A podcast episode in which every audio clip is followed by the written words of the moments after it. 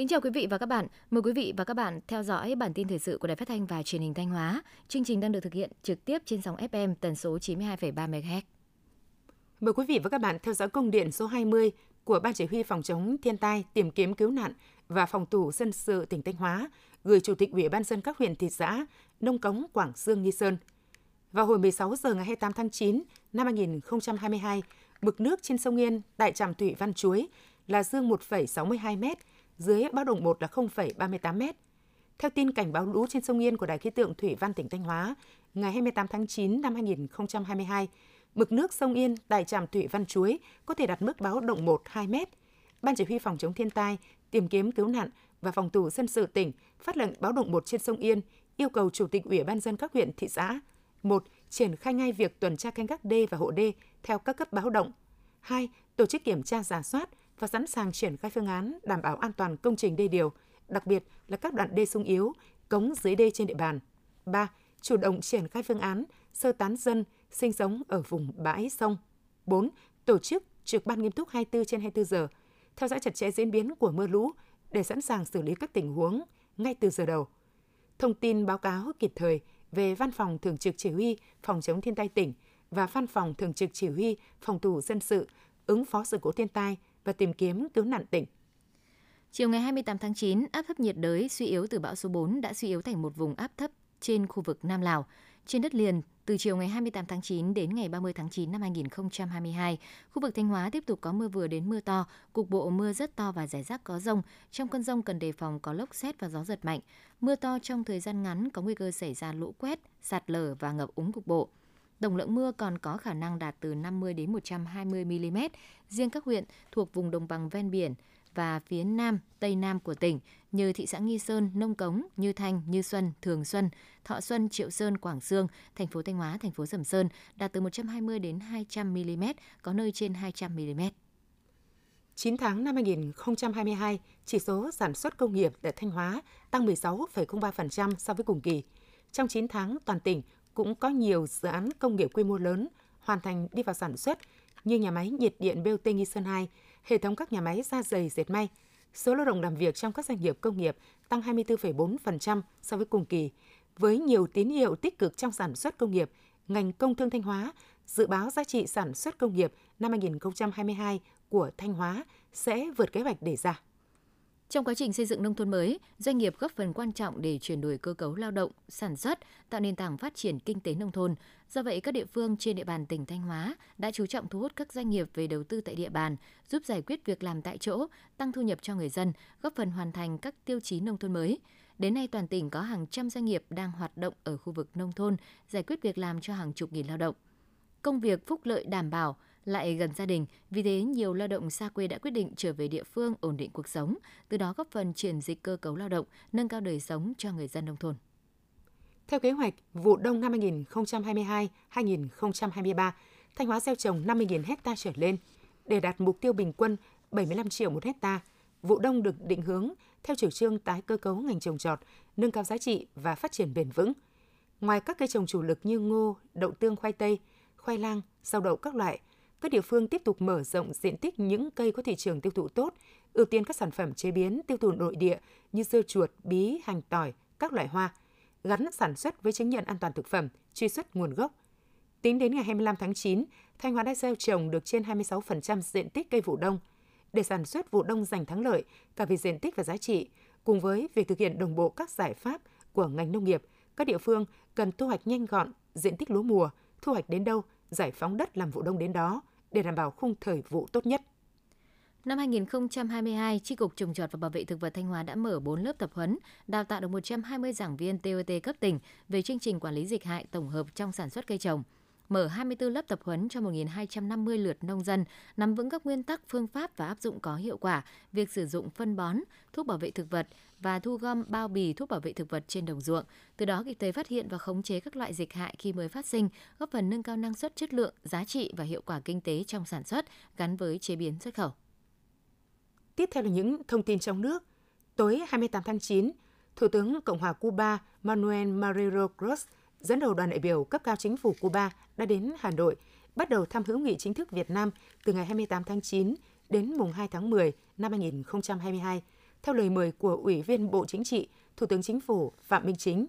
Dự kiến trong khuôn khổ chuyến thăm, Thủ tướng Cuba sẽ đặt vòng hoa và vào lăng viếng Chủ tịch Hồ Chí Minh, hội đàm với Thủ tướng Chính phủ Phạm Minh Chính, chào xã giao Tổng Bí thư Nguyễn Phú Trọng, Chủ tịch nước Nguyễn Xuân Phúc, hội kiến Chủ tịch Quốc hội Vương Đình Huệ. Nhân chuyến thăm, Thủ tướng Cuba sẽ vinh dự đón nhận huân chương Hồ Chí Minh, dự lễ ký kết văn kiện hợp tác giữa hai bên. Dự diễn đàn doanh nghiệp Việt Nam Cuba gặp lãnh đạo thành phố Hồ Chí Minh và một số hoạt động khác.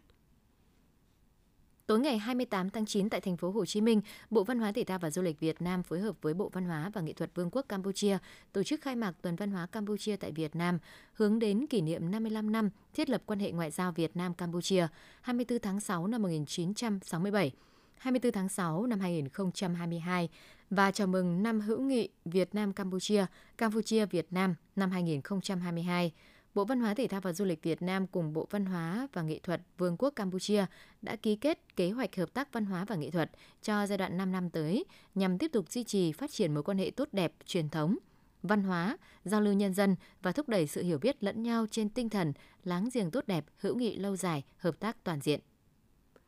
Kết quả công tác 9 tháng năm 2022 của Bộ Giao thông Vận tải đã đạt những kết quả tích cực. Sau nhiệm vụ 3 tháng cuối năm còn rất nặng nề khi Bộ Giao thông Vận tải phải hoàn thành 361 km trục cao tốc Bắc Nam theo chỉ đạo của chính phủ, giải ngân 100% vốn đầu tư được giao. Đồng thời, ngành phải khởi công các dự án giao thông trọng điểm như cao tốc Bắc Nam giai đoạn 2, nhà ga T3 sân bay Tân Sơn Nhất, đường băng sân bay Long Thành.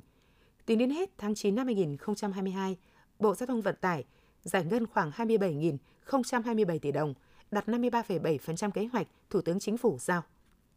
Bão số 4 đã đi qua, cả ngày 28 tháng 9, công tác khắc phục thiệt hại do bão gây ra với nhà cửa, đường xá, trường học đã được khẩn trương triển khai ở nhiều địa phương, nhưng cũng phải mất thêm nhiều ngày nữa thì cuộc sống mới trở lại bình thường. Gần 60 người bị thương, Quảng Trị, Thừa Thiên Huế, Quảng Nam, hàng nghìn nhà bị sập hư hỏng tốc mái. Ngoài ra, theo báo cáo từ Ban Chỉ huy Phòng chống thiên tai và tìm kiếm cứu hộ tỉnh, thành phố, cập nhật đến 17 giờ ngày 28 tháng 9, đã gây ra thiệt hại ban đầu với nông nghiệp gồm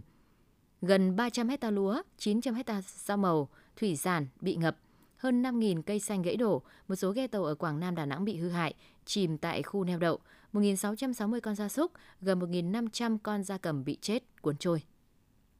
Ngày 28 tháng 9, Thông tin từ Ban Chỉ huy Phòng chống thiên tai, tìm kiếm cứu nạn và phòng thủ dân sự tỉnh Quảng Bình cho biết, do ảnh hưởng của vùng thấp suy yếu từ bão số 4 Noru trên địa bàn tỉnh Quảng Bình đã có mưa to trên diện rộng, nhất là xã miền núi, vùng cao, khu vực biên giới, gây ngập 17 điểm giao thông và một điểm sạt lở. Để đảm bảo an toàn, chính quyền và nhân dân tỉnh Quảng Bình nghiêm túc, chủ động triển khai các văn bản chỉ đạo công tác phòng chống mưa bão, không chủ quan lơ là trong công tác ứng phó, kịp thời khắc phục thiệt hại do mưa bão gây ra. Các hãng hàng không cho biết đang khôi phục các đường bay sau khi bão số 4 Noru suy yếu thành áp thấp nhiệt đới. Cụ thể, Vietnam Airlines khôi phục hoạt động khai thác các sân bay Vinh, Nghệ An, Phú Bài, Huế, Đà Nẵng, Phù Cát, Quy Nhơn, Buôn Mê Thuột, Liên Khương, Đà Lạt, Tuy Hòa, Phú Yên, Đồng Hới, Quảng Bình. Ngoài ra, hãng sẽ tăng chuyến bay đưa máy bay thân rộng Airbus A350, Boeing 787 vào khai thác để nhanh chóng phục vụ các hành khách bị ảnh hưởng bởi bão số 4. Nhằm hỗ trợ người dân tại các địa phương chịu ảnh hưởng của bão số 4, ngày 28 tháng 9, Tập đoàn Công nghiệp Viễn thông Quân đội quyết định triển khai ngay một số chính sách viễn thông. Cụ thể, một số lượng lớn gồm hơn 16.000 thiết bị các loại như Dicom Wi-Fi, modem, camera, V-tracking, S-tracking cũng đã được Viettel điều chuyển đến các địa phương chịu ảnh hưởng của bão số 4 nhằm hỗ trợ ứng cứu thông tin, đảm bảo dịch vụ. Viettel cũng sẽ điều chỉnh tiền cước đối với các thuê bao cố định bị gián đoạn thông tin trong bão với số lượng dự kiến 226.000 thuê bao với chi phí khoảng 1,1 tỷ đồng. Công ty cổ phần vận tải đường sắt Hà Nội cho biết, ngành đường sắt triển khai bán vé tháng tàu khách Hà Nội Hải Phòng nhằm tăng tiện ích, tiết kiệm thời gian và chi phí cho hành khách thường xuyên đi lại bằng tàu hỏa trên tuyến này. Về giá vé, loại vé, 550.000 đồng một vé một tháng áp dụng cho ga đi là ga Hà Nội, Long Biên, Gia Lâm và ga đến là ga Cẩm Giàng, Hải Dương và ngược lại. Loại vé 800.000 đồng một vé trên một tháng áp dụng cho ga đi là ga Hà Nội, Long Biên, Gia Lâm ga đến là ga Phú Thái, Thượng Lý, Hải Phòng và ngược lại. Phòng Cảnh sát phòng cháy chữa cháy và cứu nạn cứu hộ Công an thành phố Hồ Chí Minh cho biết, qua kiểm tra, lực lượng chức năng thành phố Hồ Chí Minh đã phát hiện gần 300 cơ sở kinh doanh dịch vụ karaoke, vũ trường, quán bar vi phạm quy định về phòng cháy chữa cháy, đề xuất xử phạt với số tiền gần 1,7 tỷ đồng. Công an các địa phương đã đình chỉ hoạt động với 11 cơ sở, tạm đình chỉ hoạt động 50 cơ sở và 83 cơ sở có đơn xin tạm dừng hoạt động. Thời gian tới, các đoàn kiểm tra sẽ tiếp tục thống kê, lập danh sách đảm bảo tất cả các cơ sở hoạt động kinh doanh dịch vụ karaoke, vũ trường quán bar và các loại hình hoạt động tương tự phải được kiểm tra theo đúng quy định. Những thông tin vừa rồi cũng đã khép lại chương trình thời sự của Đài Phát thanh và Truyền hình Thanh Hóa. Kính chào và hẹn gặp lại quý vị và các bạn trong những chương trình sau.